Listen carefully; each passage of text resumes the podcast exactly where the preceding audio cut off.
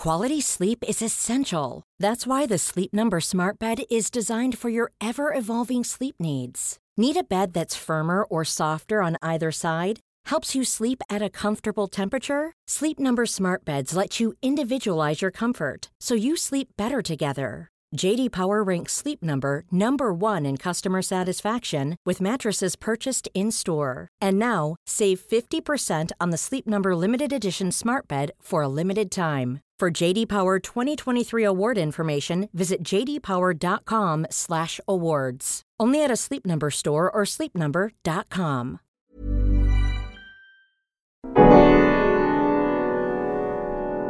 Fyra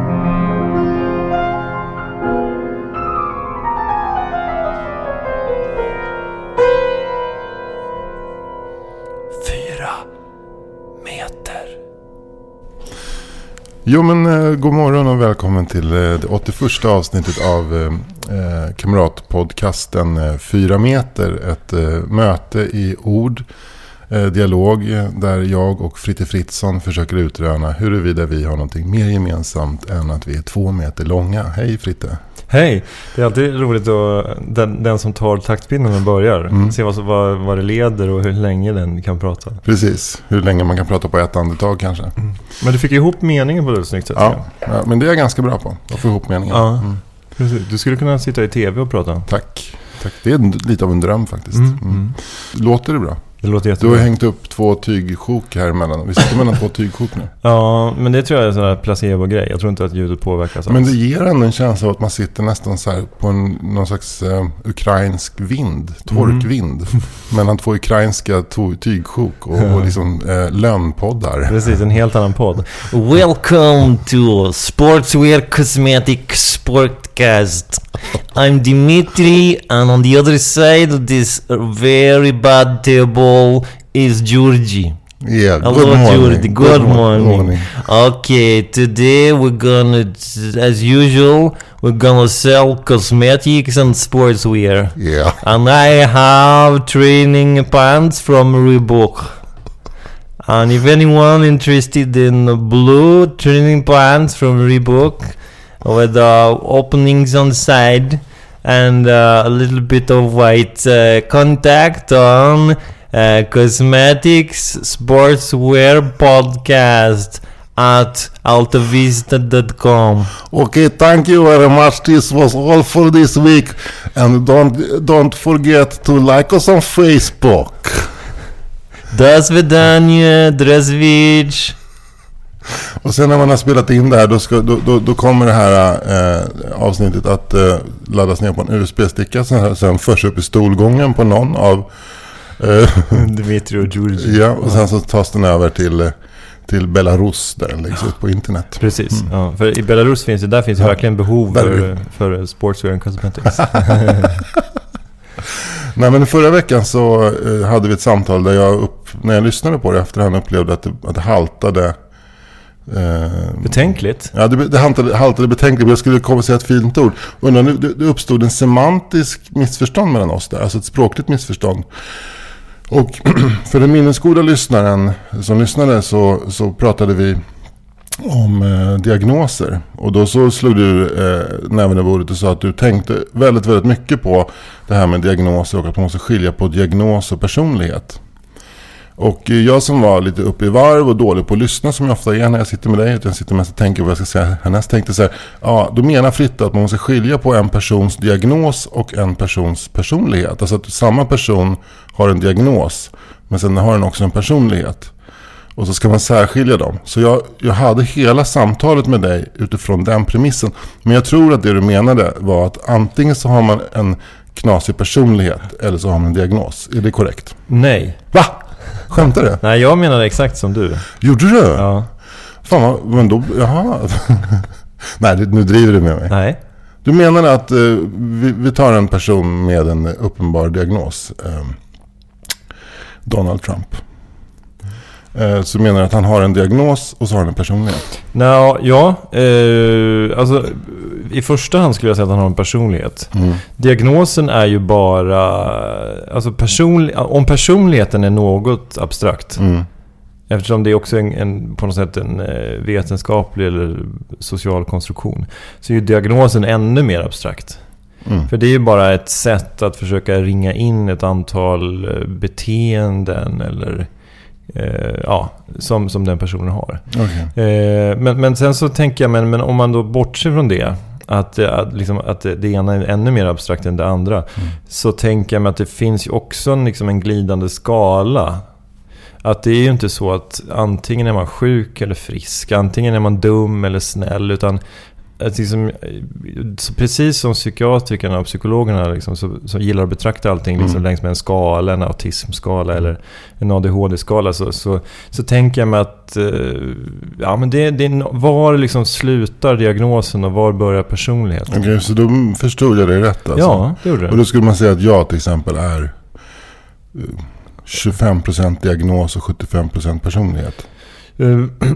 Ja, nej, inte så, så tänkte jag nog inte. Nej, jag, jag tänker, nej, jag men jag, jag, nej, men jag tänker nog bara liksom att det är ju lätt att... Men det är ju lätt att säga att jag eh, har en antisocial personlighetsstörning. Eh, alltså att vi liksom... Men, men det kan ju också vara så att någon bara är ett, ett jävla rövhål. Mm. Och jag är bara liksom intresserad av liksom vad som är vad. Och det är, det är kanske en, en omöjlig fråga att besvara. Men Mm. den, den kopplar ju till det där som vi var inne på förra gången också. Att, alltså, alltså diagnos kopplat till någon slags personligt ansvar. Att det, alltså jag inbillar mig i alla fall att det, det finns en möjlighet att gömma sig bakom en diagnos. Du kan inte gömma dig bakom att du är, du är ett arsle. Nej. För då får du ta konsekvenserna av det. Mm. Och, eller förhoppningsvis då i alla fall. Mm. Men äh, har du en antisocial personlighetsstörning så, så eh, nu kanske det är extra tydligt eftersom jag har liksom gjort ett avsnitt om personlighetsstörningar. Men eh, nu, så därför tar jag det som exempel. Mm. Men, men, men då, då finns det ju också en... Det finns ju dels en irritation kanske över vissa beteenden, speciellt om det är liksom aggressivt och hotfullt. Mm. Men det finns också en viss förståelse för att ja, men den här personen har en, har en diagnos. Mm. Så det var väl mer det jag, jag fiskade väl efter. Var liksom Mm. vad som är... Var det ena börjar och andra slutar. Och liksom det, det är ju såklart ett... Det är två överlappande saker. Mm. Som också då, som jag sa tidigare, är liksom eh, olika grad av abstraktion. Mm. Ja, nej, men för det hör, man hörde när man hörde på samtalet att var en var något mer initierad än den andra och den andra eh, låg och klängde på någon slänt. Men då är jag ändå väldigt oinitierad. Men det, det är roligt, eh, två oinitierade pratar om svåra ämnen. Men jag, jag kanske i vissa fall har, har, är bättre på att maskera Ja. hur oinitierad jag Ja, är. ja, men det tror jag, det tror jag, om man skulle prata om Han döljer, diagnosperson- han döljer det med svåra ord.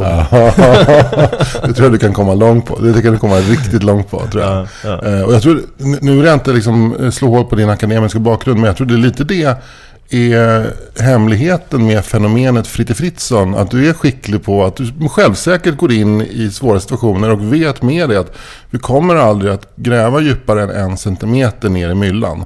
Och där är jag hemma. Vilket gör att du skulle kunna prata termodynamik med en, en fysiker nere i Bern. CERN ja. Fan. Bern eller, eller Bern CERN. CERN. CERN va? Ja.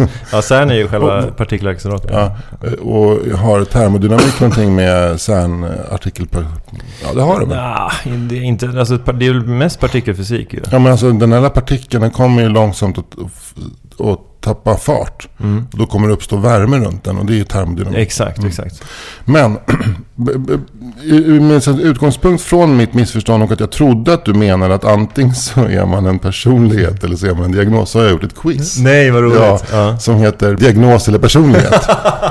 Vad roligt. Och då kommer jag att läsa upp några namn och då ska, du, så här, då ska du avgöra om den här personens dominerande drag är på grund av personlighet eller diagnos. Ja, men det funkar, Ja. det funkar ändå. Ja, då spelar vi eh, diagnos eller personlighet. Första personen. Bo Widerberg, regissören Bo Widerberg.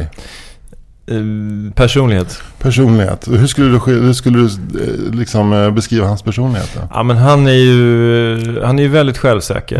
Mm. Eh, på gränsen till narcissist. Men, Mm. men dock är ju över gränsen. Och han är nog, han är ju, han är så här, han har ett driv.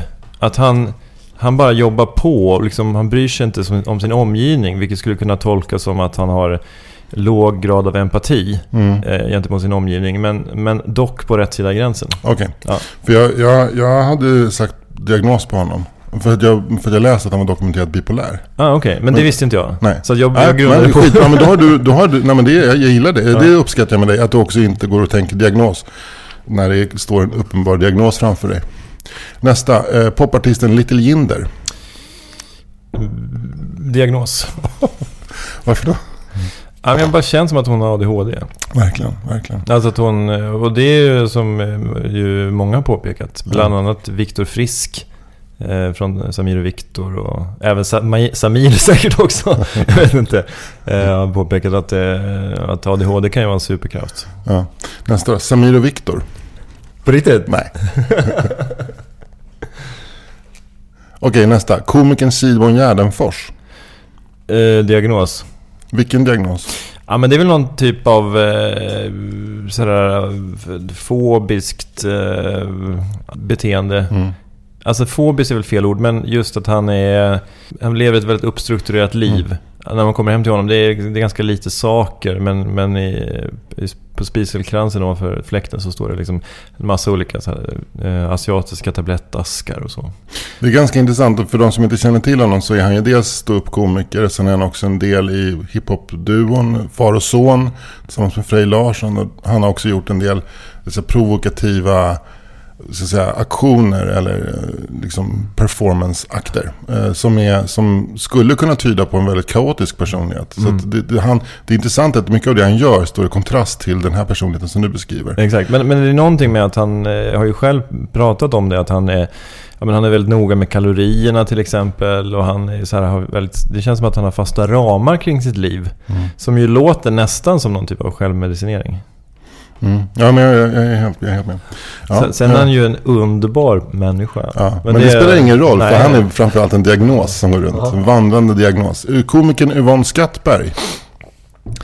Eh, personlighet. Det, det ska jag också hålla med om faktiskt. Men hon har ju ändå gått ut Hon, med... hon är verkligen en personlighet. Ja, hon är en personlighet härlig. Ja. En härlig personlighet.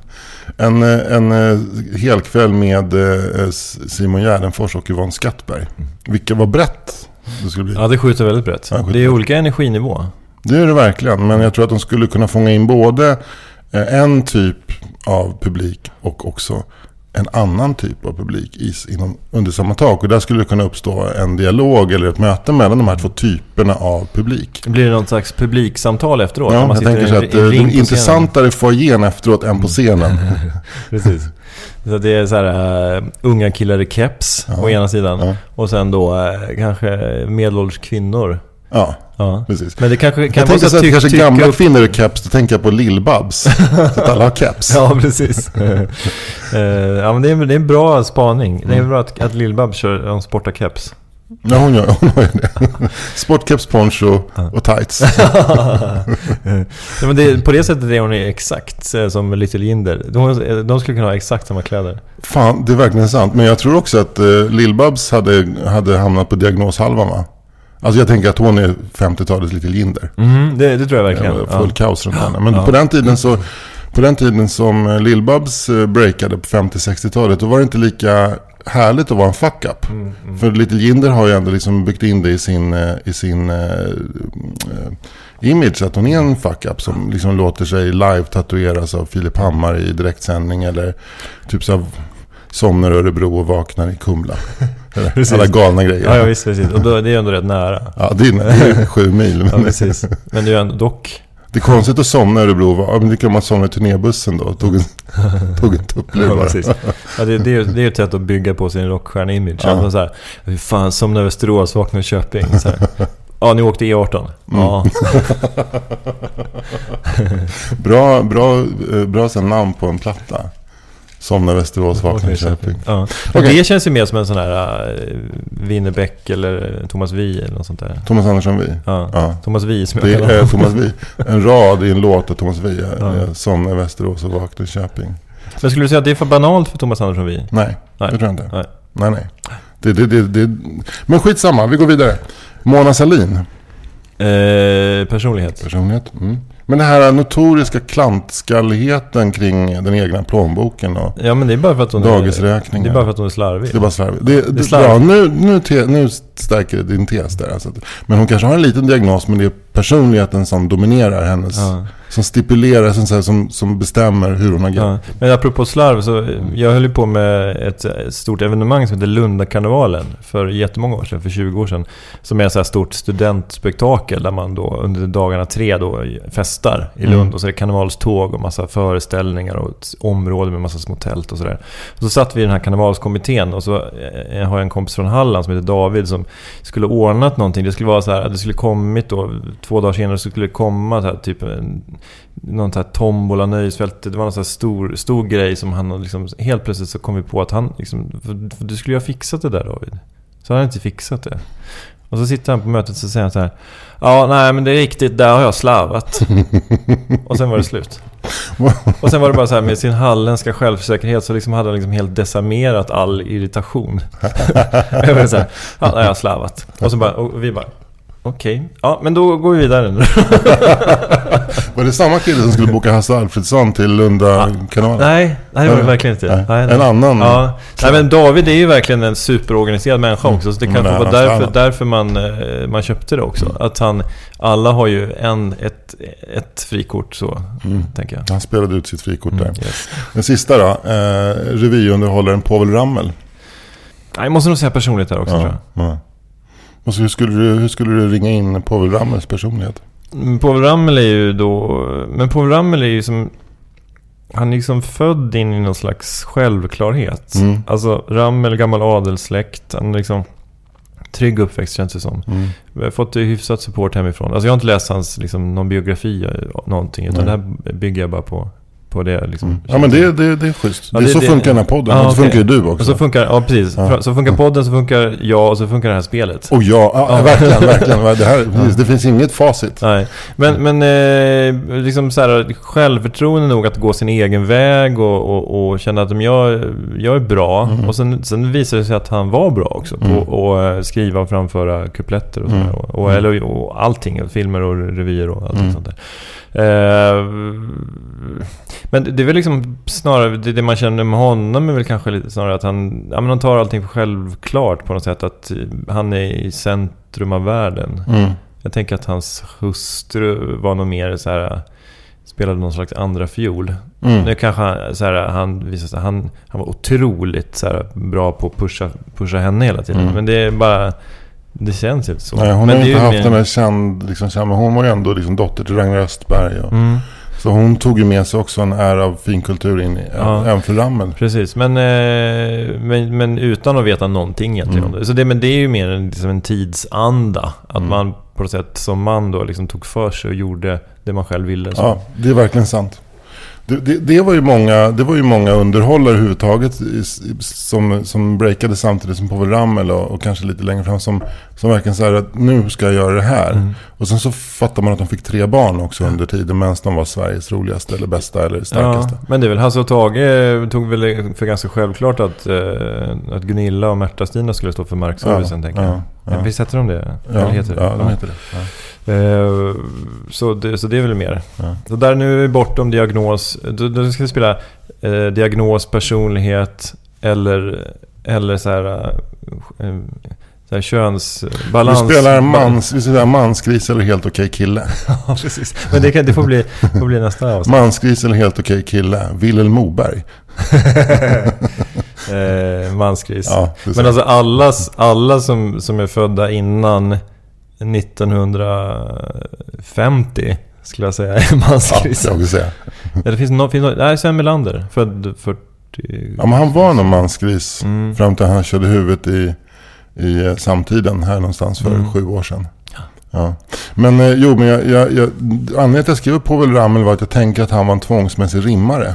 Att han reds av rimmen, att han ständigt var tvungen att rimma. Mm. Och att han var också överjävligt produktiv. Och att det gick väldigt fort. Att allting gick som han gjorde gick i någon slags staccato. Mm, Särskilt det, är någon början. slags, det är någon slags manisk personlighet Ja. på. Ja. Ja, men jag, jag tänker det att han liksom var som en... Eh, han var som en... Eh, alltså, eh, det, det här blir, alltså, jag tror att han var lika manisk i det han gjorde som Henrik Dorsin är. Och Henrik Dorsin lutar sig tillbaka väldigt mycket mot Povel Ramel. Men att han också hade en elitidrottares, liksom en... En eh, Charlotte Kalla-personlighet i det där. Liksom, att han, som, han, det är som att han liksom gick med pianot framför sig till sin lilla privatteater och spelade på pianot på vägen dit liksom. Och sen tappade han håret och drog han på sig en rolig hatt och så, åh, det här blir bra. Så. Men jag kommer ihåg, eh, för att Mimmis morfar var kompis med Povel Ramel. Eh, och eh, när han fyllde 80, det var, eh, för, det var för 16-17 år sedan. Eh, så var det en stor fest. Eh, och då hade Povel Ramel själv bestämt att man skulle, alla skulle skriva en limerick till Mårtens, han heter Mårten, Mimmis morfar. Alla skulle skriva en limerick till Mårtens ära. Och så skulle de läsas upp under middagen. Och Povel Ramel började.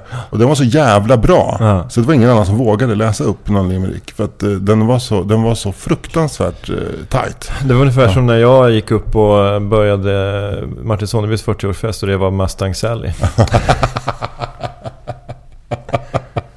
Nej, jag skojar lite. Ja, men eh, det är klart ingen vill gå upp efter dig på vad det än handlar Nej, men sen var det ju många som gick upp och det Ja. var ju jävligt kul. Ja. Men det var ju kul fest, alltså att ha en, ett band på festen som, som då kan kompa olika låtar. Det är det är för jävla kul. Var det Johan Mörk som... Ja, visst. Ja. Ja. Johan Mörk och Kärleken. Ja.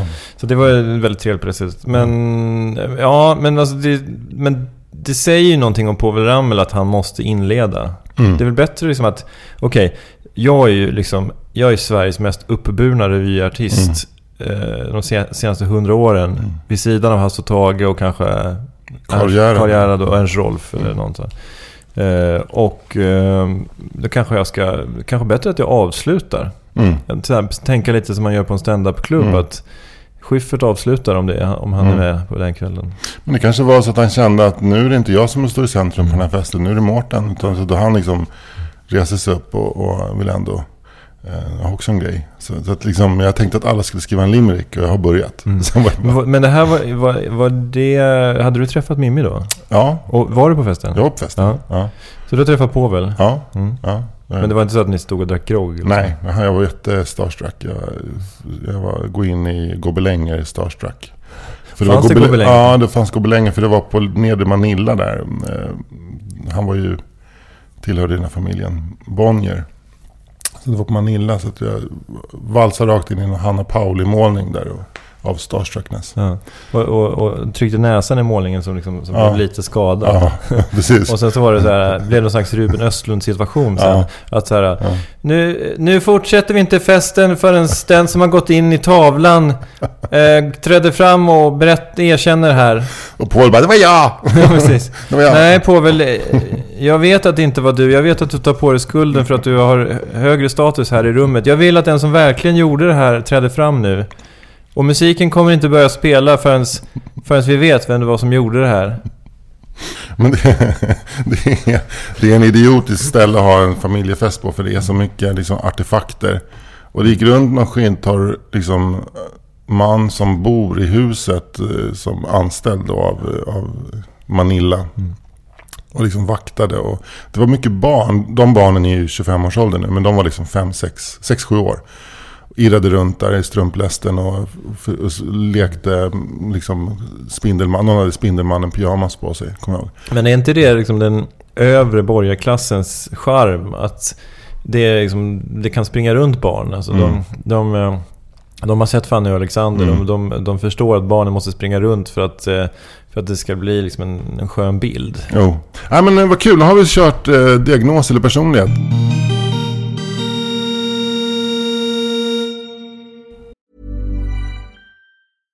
Mom deserves the best, and there's no better place to shop for Mother's Day than Whole Foods Market. They're your destination for unbeatable savings, from premium gifts to show-stopping flowers and irresistible desserts. Start by saving 33% with Prime on all body care and candles. Then get a 15-stem bunch of tulips for just $9.99 each with Prime. Round out Mom's menu with festive rosé, irresistible berry chantilly cake, and more special treats. Come celebrate Mother's Day at Whole Foods Market. Hiring for your small business? If you're not looking for professionals on LinkedIn, you're looking in the wrong place. That's like looking for your car keys in a fish tank. LinkedIn helps you hire professionals you can't find anywhere else, even those who aren't actively searching for a new job but might be open to the perfect role. In a given month, over 70% of LinkedIn users don't even visit other leading job sites. So start looking in the right place. With LinkedIn, you can hire professionals like a professional. Post your free job on linkedin.com/people slash people today. Du Anders, apropå spel. Jag har ju en eh, festen-upplägg på mina ämnen idag. Mm. Att du får välja eh, Du får välja ett av två ämnen. Mm. Och, och får jag veta för vilka ämnen eller får jag bara dra? Ja, det, det kommer inte vara så här gult och ett grönt kuvert. Eh, då kan du välja på två ämnen. Ja. Eh, ämne ett. Mm. Det här med ironi verkar inte funka. Och ämne två. Det här med kapitalism verkar inte funka. Och ska jag, ska jag välja ett av de två nu? Ja, Gud, det är två jätteroliga ämnen. Ja. Okej, men då, då, då, då, är jag nyf- mer nyfiken på att höra vad du har att säga med det här med ironi. Eh, verkar inte funka, för det, det vill jag verkligen veta. Ja. Så att jag väljer det här med ironi verkar inte funka. Ja. Mm. Jo, nej, men det här med, med, med, med ironi, alltså det, det är ju inte första gången de pratar om det. Men det, är- det är ju lite svårt ibland i text, Mm. uppenbarligen. Mm. Och jag, liksom, jag försöker verkligen. Så här, jag, jag st- stångar mitt huvud blodigt mot väggen för att jag vill att det ska funka. Men det så, funkar liksom ändå inte. Så var det med vår kompis David Sundin, som jag vet lyssnar på det här också, som skriver så här. Eh, en vecka kvar, nästa fredag istället för På spåret är det Bäst i test igen. Otroligt, otroligt mycket kul utlovas. Eh, jag vet inte om du har sett någon trailer för det här programmet? Ja, men jag såg första, första Ja. säsongen. Men det är, ju, eh, det är ju ett lekprogram där eh, kända gäster utsätts för, för knasiga eh, utmaningar och, Mm. och eh, grejer. Och sen sitter man i studion och pratar om det här. Det är ett, ett klassiskt så här, härligt lekprogram. Eh, och så skrev jag till David så här. Tyvärr, verkar mest vara trams. Skrev jag. Mm. Och då går jag ju in i den här rollen som den här gubben som tycker att det är tramsigt att tramsa. Mm. Jag, jag vet ju Mm. att det, liksom, det, det är ju ett program som... som det är ju tra, det är ett transprogram. Mm. Eh, och så tänker jag att det, David... eh, Att att jag ska- att jag ska fatta det. Ja, precis. Men så, eh, och David har det här programmet med, med en komiker som heter Babben Larsson. Jag vet inte om du Mm. känner till henne? Jo, jag känner till henne. Hon var faktiskt uppe på diagnos eller personlighetslistan. Men jag strök henne och slängde in Yvonne Skattberg istället. Vilken tur, för Ja. nu ska vi prata om... Och då skriver Babben så här. Eh, trams kan också vara kul. Hashtag Mm. bäst i test, SVT Nöje. En vecka kvar. Mm. Och då, är då känns det som att då har på något sätt, eh, om inte hon trollar mig eller på något sätt har liksom steppar upp ironispelet en nivå till så känns det som att hon inte riktigt har förstått att jag har varit ironisk. Det verkar verkligen så. Mm. Det verkar som att hon lite så här sitter nere i en skyttegrav och, och tror att du... Eh, därför att som jag minns det förra året så var... Alltså nu, nu, nu börjar jag analysera det här innan du ens har kommit eh, till liksom vad du vill säga. Men jag tänker att Babben är lite så här har garden uppe redan från början är Bäst att jag ska börja. Därför att jag vet att programmet var Eh, var lite, lite omdiskuterat när det gick. Därför att många tyckte att det var just bara trams, att det inte fanns något innehåll. Jag, jag minns också att vi missade aldrig ett avsnitt därför att eh, vi älskade det. Alltså Alex var ju besatt av Bäst i test. När är det Bäst i test? Alltså han var lite lika besatt av Bäst i test som jag är av På spåret. Så att vi kommer ha liksom ett lite sån stafettväxling här i tv-soffan nu. Men jag kommer ju sitta med också. Men jag tror att Babben är lite beredd på skit. Ja. Men så kan det vara. Mm. Men eh, och, eh, jag eh, tycker jättemycket om Babben Larsson. Mm. Ja, det, hon är ju rolig och eh, har alltid varit supertrevlig. Mm. Så det, det är ju det som gör också att... Alltså det är det som kommer efter. Som, liksom, att jag vet liksom inte hur jag ska reagera Nej. riktigt. Så antingen så, jag har ju liksom tre val. Mm. Så antingen så gör jag ju ingenting. Mm. Så låter det liksom, hon, he- hennes kommentar får bara Mm. s- ligga och singla där i cyberspace. Mm. Då, det känns ju lite så här oartigt. Mm. Eller också skriver jag då så här, ja, mitt var skrivet med liksom ett stort mått ironi. Mm. Eller så, det var skrivet med glimten i ögat Mm. såklart. Så. Men skulle du skriva det på Twitter då så för allmän läsning? Ja, eller dra det som ett direktmeddelande till henne? Ja, men grejen är att om jag skriver direkt på Twitter så blir det, det blir mindre infekterat på något sätt. Då Mm. skriver jag bara liksom till för alla så, så här. Mm. Men det, då finns det ju ett litet, ett litet, litet mått av att dra ner brallan på någon som inte förstår Mm. ironi. Mm. Ja, det blir väldigt svårt. Ja, men om jag gör det liksom i ett DM eller ett direktmeddelande till Babben, då blir det, då blir det en stor grej helt plötsligt. Mm. Att man ska, Mellan här, dig och henne, ja. Ja, att man så här, ska för, för liksom börja förklara något så. Mm. Så det jag gjorde var bara att jag tryckte på hjärta på hennes kommentar. Mm. Så att Mm. jag har läst och förstått och, Mm. och att det på något sätt också implicerar att jag jag håller med henne. Så. Mm. Jag fattar. Så du, där kan man säga att du liksom stack upp huvudet, eh, ditt ironiska huvud. Och sen så när hon eh, uppenbart tog illa upp och missförstod, då drog du ner huvudet igen. Och sa okej, vi, vi, går in, vi fortsätter inte på den här vägen. Nej, för att jag har, jag, jag, har, jag har ju inte minsta lust att hålla på och trolla Babben. Nej. Det vill jag verkligen inte göra. Nej. Alltså hade det varit någon helt o-random person Då hade jag kanske fortsatt och sådär, um, sagt någonting. Ja, men, ja eh, så här, tr- trams kan också vara kul, men oftast är det faktiskt inte så kul. Vi måste skilja mellan trams och kul. Men du, eh, för jag, jag känner, det här, här, är, här har ju du gått, där står du, här står ju du och, och Babben på var sin sida om en avgrund på något sätt. Känner jag.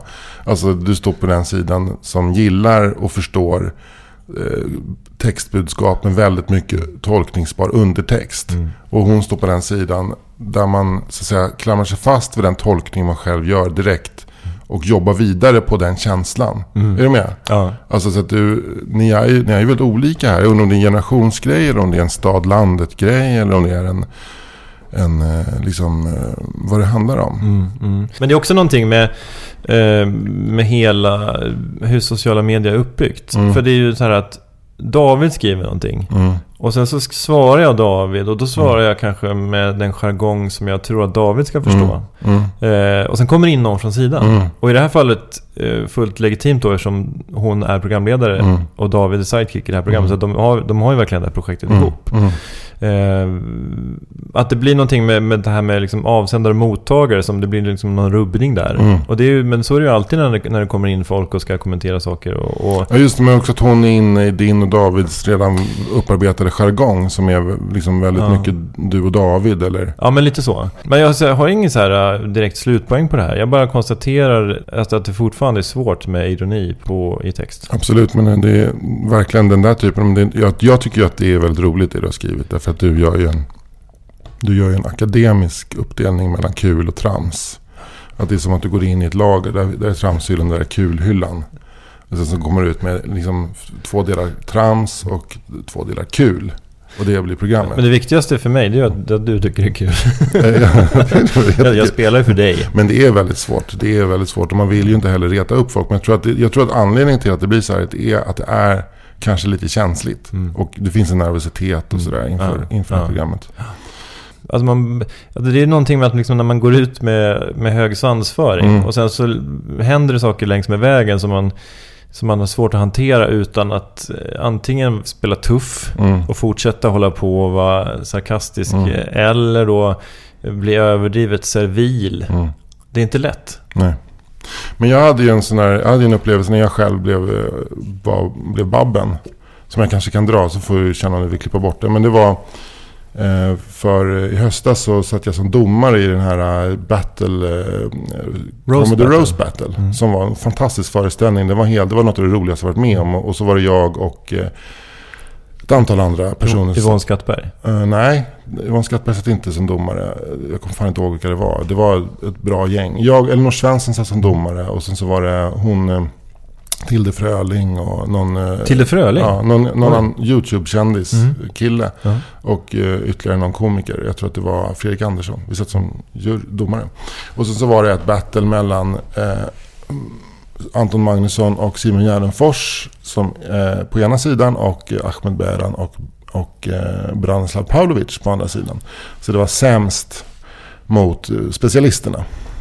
Och jag avnjöt det här och jag, jag tyckte verkligen att specialisterna var så jävla mycket bättre än sämst. Mycket därför att de, de, eh, de, de körde den typen av humor som du var där. Så de gick in i någon slags lager och plockade liksom isolerade företeelser. Medan jag upplevde att sämst mer kopplade på den stora bajskorvsbazookan. Och också var roliga men också var lite sämre förberedda. Och, sådär. och jag kommer ihåg att jag såg att Anton och Simon var svinnervösa innan de gick runt och memorerade text. Medan eh, Branne och Ahmed typ, flamsade runt och rökte cigg. Och, och, så här. Jag tror att Ahmed hade väl huvudet i den här filminspelningen som han var inne i då, den här kärleksfilmen. Så han var väl någon helt annanstans egentligen. Vilket var som att bägge två levererade väldigt, väldigt bra. Eh, och sen så skulle vi som domare döma och då var jag, satt jag sist och då hade de andra också dömt sådär. Ja, de flesta hade dömt till eh, specialistens fördel. Men jag dömde liksom väldigt mycket till specialistens fördel. Jag gav dem 3-0. Och då så, minns jag att Branne tittade på mig och så gjorde han ett pistoltecken. Mm. Och sen så eh, eh, så skrev han på eh, Twitter att jag var årets, jag tror att de hade, var det årets kuksugare jag var? Årets kuksugare. Ja. Och eh, jag minns också att jag, eh, att jag kände så här, det var lite orättvist dömt. Så jag blev lite så här defensiv direkt. Och så märkte jag att Branne var sur på mig. Jag gick fram och sa, ah, det är lugnt, han bara drar åt helvete. Jaha, okej. Ja. Och sen så kom det här äh, Årets kuksugare, Anders Ja. Barring. Och så gick Ahmed på också. Och då visste inte jag att de hade, eh, fast det är inte Årets kuksugare, utan det var något annat. Årets, vad fan är vad hade de? de? För de hade en grej i sin podcast. Där de utsåg veckans Mm. rövknullare, kuksugare, mammaknullare, vad fan det var för någonting. Något ganska grovt. Någon förortsgrej. Horunge var det. Horunge. Ja. Och jag var då årets horunge. Och jag visste inte att de hade haft det som en grej i sin podcast. Så jag blev så in i helvete förbannad. Ja. Så eh, eh, jag började skicka direktmeddelande till Branne. Eh, och eh, eh, så, så jag skrev så här till honom. Jag hade, jag hade fan föredragit hon hade slagit mig på käften direkt istället för det här. Och, så. Ja. och till slut så, så, och så svarade han så här. Ja, den dagen kommer också. Pram, pram. skrev han. Det var ganska roligt. ja, men då, då är det är ju bra. Då backar ju inte han. Nej, men då blev, då blev jag ännu argare. Oj. Jag gick här, nästan med tårar i ögonen till jobbet. Ja. Och satte mig ner och skrev ett långt mail till honom. Där jag typ så här la upp hela min uppväxt. Och så här, jag har blivit kränkt i plugget. Och du vet så här, eh, till honom. Fruktansvärt pinsamt. Eh, och, bara, och, Och han bara, du, mina föräldrar är döda. Nej, då svarade han massa förlåt. Jag trodde att du fattade att vi hade det här som en grej i våran podcast. Sorry, sorry. Och då kände jag mig så jävla korkad. Ja, men Alltså, skrev du då? För, ja, jag skrev typ så här, Ja. okej sorry men jag är väl på en dålig plats just nu. Eller Ja, sånt där. Det- Vilket jag inte var. men jag var ju tvungen att liksom så här, Och så såhär, såhär, såhär, sorry mitt marsvin har dött. ja men typ, typ fan jag fick en Alltså, p-bot precis. Jag fan sorg nu alltså. Ja, ja, jag fick en p-bot nu och det var, det var parkering i terräng så det är 1700 spänn du fattar. Ja. Ja, min, alltså eh, är, min Exile on Main Street LP är repad nu. ja, den har gått i två delar. Så Så för att mitt barn förstår inte liksom att vinyl är skört. exakt. Ja, och du, Branne, om du någon får barn, vilket jag hoppas att du får, så du har någon släkting. eh, Ställ inte vinylskivan på golvet. I en back. I en back. Där de ska stå. Nej. Utan eh, upp. hissa upp dem i taket. Upp. Hissa upp dem i taket som såhär Foppa Nej, Forsbergs men då- eh, tröja i Colorado. Men då, fatt, då, då, då, då minns jag att liksom det här, man har hela tiden två sidor i sin personlighet. Den ena är den här killen som vill vara med på alla skämten och den andra är den här lättkränkta jäveln. Och plötsligt hade han med några enkla knapptryckningar lyckats väcka fram den här killen som är lättkränkt. Som, man, som är en personlighetsdrag hos mig. Som jag försöker hålla så långt borta som möjligt från offentligheten eller från, alltså från mig själv. Som jag önskar att det fanns ett, liksom, nästan en liten propp någonstans nere i min personlighet som man kunde dra ut. Så den delen bara försvann. Men den hade liksom tagit över alltihopa. Och började nu agera mot en väldigt rolig komiker. Alltså det var så, jag minns att jag skämdes något så fruktansvärt när jag fick hans svar och fattade, jaha, allt det här var på skoj alltså. men, Ja, har det hade du, inte jag fattat. men har du liksom fortfarande så här, kan du känna så här Ja, men- skamsköljning när du men träffar Branne? Ja, li, faktiskt lite. Jag kan göra det. Och jag Har märker har, också, ni, har ni pratat om det någon gång nej, efter? nej. Men jag märker att han är oerhört försiktig med mig nu. Vilket är jävligt plågsamt. Alltså att han är så här, kör mannen! Och sen så, in, alltså, vet, du, att man, förut så hade man kunnat prata med varandra. Men nu så, han bara, det är ingen idé att prata med honom för han kommer inte fatta någonting. Han kommer bara börja gråta. Ja men typ, jag var så, jag var så in i helvete provocerad. Ja, men han hade ju på något sätt hittat då Han ju hittat den här fjädern som man kan Ja, kittla men just det där så här, när jag bara så här, Ja. jag, jag hade nästan föredragit dragit honom och slagit mig på käften istället för det här. Och han bara, den dagen kommer, pram, pram. Alltså det är så jävla, det är så, då är han så kaxig. Och jag, då, men då får han den här liksom, okej jag är författare, jag skriver en text, nu jävlar. Då satt jag här i lokalen och författade med så här, en puls på 120 och bara författade på min mobiltelefon. Och så bara sänd. Och så bara, oj förlåt jag trodde du fattade att jag skojar. så, så, så att det var fruktansvärt hemskt att hamna på Babben-sidan i en sån här. Alltså man vill ju hela tiden vara på Fritte Fritzson-sidan. Ja. Alltså för mig, alltså så här, när jag skämtar med David på det här sättet. Det, det är inte så att jag liksom lägger ett nät och att jag vill att folk ska fastna i det nätet. nej, Det är verkligen inte... Det är inte det. Är inte, det, det, det är inte prio ett på något det sätt. fattar jag. Eh, Men sen när folk ändå liksom, ja, men kommer in fel i, i, och inte hittar Mm. eh, nycklarna sådär, då, eh, då blir jag ändå sådär, eh, speciellt när det är någon man liksom ändå respekterar, då vill Mm. man ju inte så här hålla på och fortsätta tjabba. Så det sättet. Eller, Nej, också, eller också är man bara blödig, att man skulle ha så fortsatt bara. Ja, men det, ja, fast då, då hade ju det som du skrev till David från början också blivit något annat. Det här var ju ett förfluget ord, ett ja, skämt. Ja, Så det, det är väl klart att du gjorde helt rätt. ja. Och sen så... Jag testskämtade. Ja, du testskämtade. Det föll sådär jord. Det var inte ett brett skämt. Eh, Det var inte för alla. Nej, det var inte för alla. Det var inte för alla. Utan det var ett smalt litet skämt. Det, det, det här har jag inte kollat. Jag har inte, jag har inte, sett, jag har inte kollat om David har likat det här. Ja, men han, han, han balanserar ju på en knivsägg här. David har inte likat det här. Men däremot har Simon Svensson och Kim W Andersson likat det. Mm. Så då är det godkänt. Ja, precis. Mm. Nej, det var inte Kim W Andersson, det var en annan Kim Andersson. jaha, då Kim, skådespelerskan Kim Nej. Andersson som sträckte sig från graven Nej, det är verkade. helt, helt okänd Kim Andersson i Linköping. Ja, men kan det inte vara han uh, hockeymålisen Kim Andersson? Eh, Finns det en hockeymålis som heter Kim Andersson? han, står han i Linköping då? Det vet jag inte. Nej. Han har 91 följare. Jag skulle tro att en hockeymålis Nej. har åtminstone 6800 följare. Ja, det tror jag också. Men du, jag vill veta en annan grej. Kan du kolla om Babben följer dig? Det kan jag göra. Mm. Hon följer mig. Bra. Ja. Bra. Så att vi är lugna tror jag. Mm, soft. soft. Men, eh, ja. Men kommer det här att, när, nästa gång du träffar Babben, kommer det här att eh, dra upp i huvudet på dig då? Kommer du ta upp det här med henne då? Det är roligt om jag, när hon går av från Norra Brunn nästa gång, så, så, Mm. så, så vad tyckte du? Ah, lite trams. Eller också att man kör, precis, man kör den här leken eh, eh, diagnos eller personlighet. Trams eller kul. ja, precis. Trams eller Monty kul. Mm. Pythons eh, This is Dead Parrot sketch. Trams eller kul? Jag tycker trams. Och socialism, alltså att man, man behandlar det med mer akademisk, alltså det, det finns ju eh, en oändlig källa till roliga skojiga skratt i det tycker jag. Att sitta och, och skärskåda Ja, Ja. ja. Men Du menar att jag, jag och Babben skulle sätta oss ner och bara eh, diskutera igenom det? Ha ett litet seminarium kring det här? ja trams är kul, jag menar Ja, trams är kul. Ja. Nu Anders, Mm. har vi kommit fram till pluggrundan. Åh jävlar, Mm. tajt, eh, tajt avsnitt. Ja, Eh, vi, alltså, eh, det, det tror jag är en av dem, apropå det här med liksom, att vi ska lista ut vad som skiljer oss två. ja. Alltså jag vill att vi spelar in en, liksom en tight 40 Och jag tycker vi ska vara en timme och 20 minuter. Ja, du tycker vi ska sitta en, liksom, vi ska ha en halvdagssittning liksom. Okej, men, eh, men det är ingen, det är ingen värdering i det. Absolut inte. Nej, nej, nej men jag, jag, jag uppskattar ofta att lyssna på de här tajta, snabba Mm. eh, 22 minuters avsnitten som du började. Ja. Men det är också så här, tidigare har vi sagt att man kan se om Anders har klippt ett avsnitt, det är ju då att det är ett bindestreck mellan avsnittsnumret och Mm. titeln. Mm. Och det är det inte när jag lägger upp. Mm. Men en annan då kan man se liksom, om det är, är avsnittet 22 minuter eller är det 1 och 22. Mm.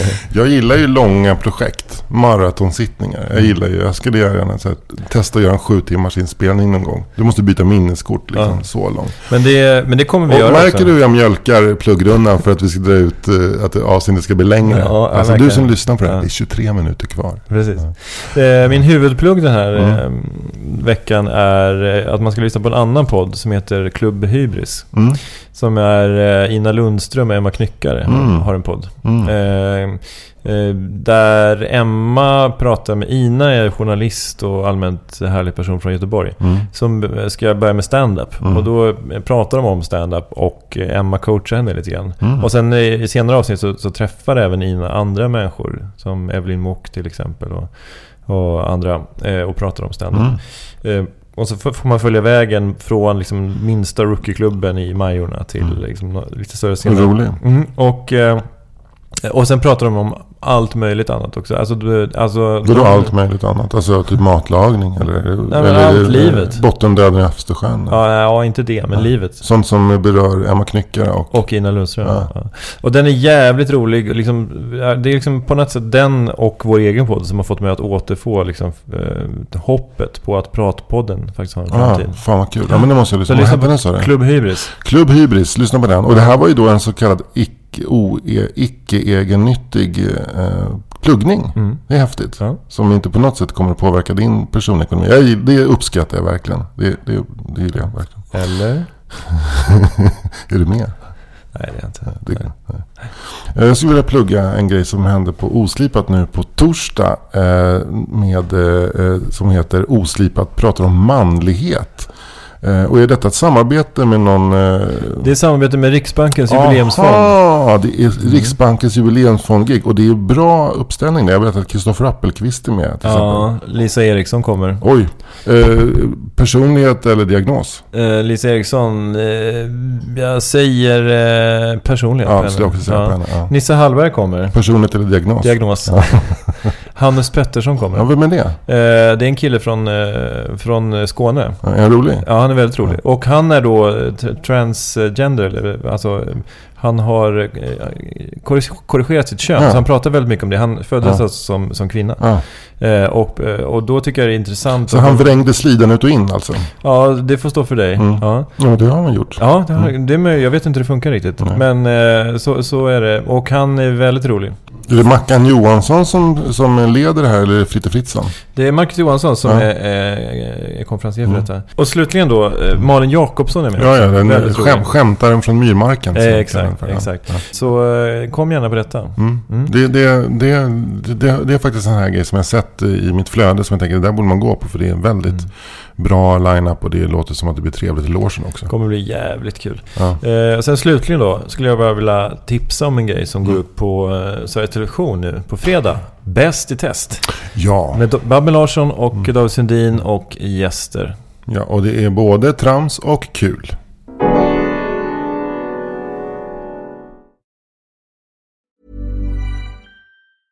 Even when we're on a budget, we still deserve nice things. Quince is a place to scoop up stunning high-end goods for 50 to 80% less than similar brands. They have buttery soft cashmere sweaters starting at $50, luxurious Italian leather bags, and so much more. Plus, Quince only works with factories that use safe, ethical, and responsible manufacturing. Get the high-end goods you'll love without the high price tag with Quince. Go to quince.com slash style for free shipping and 365-day returns.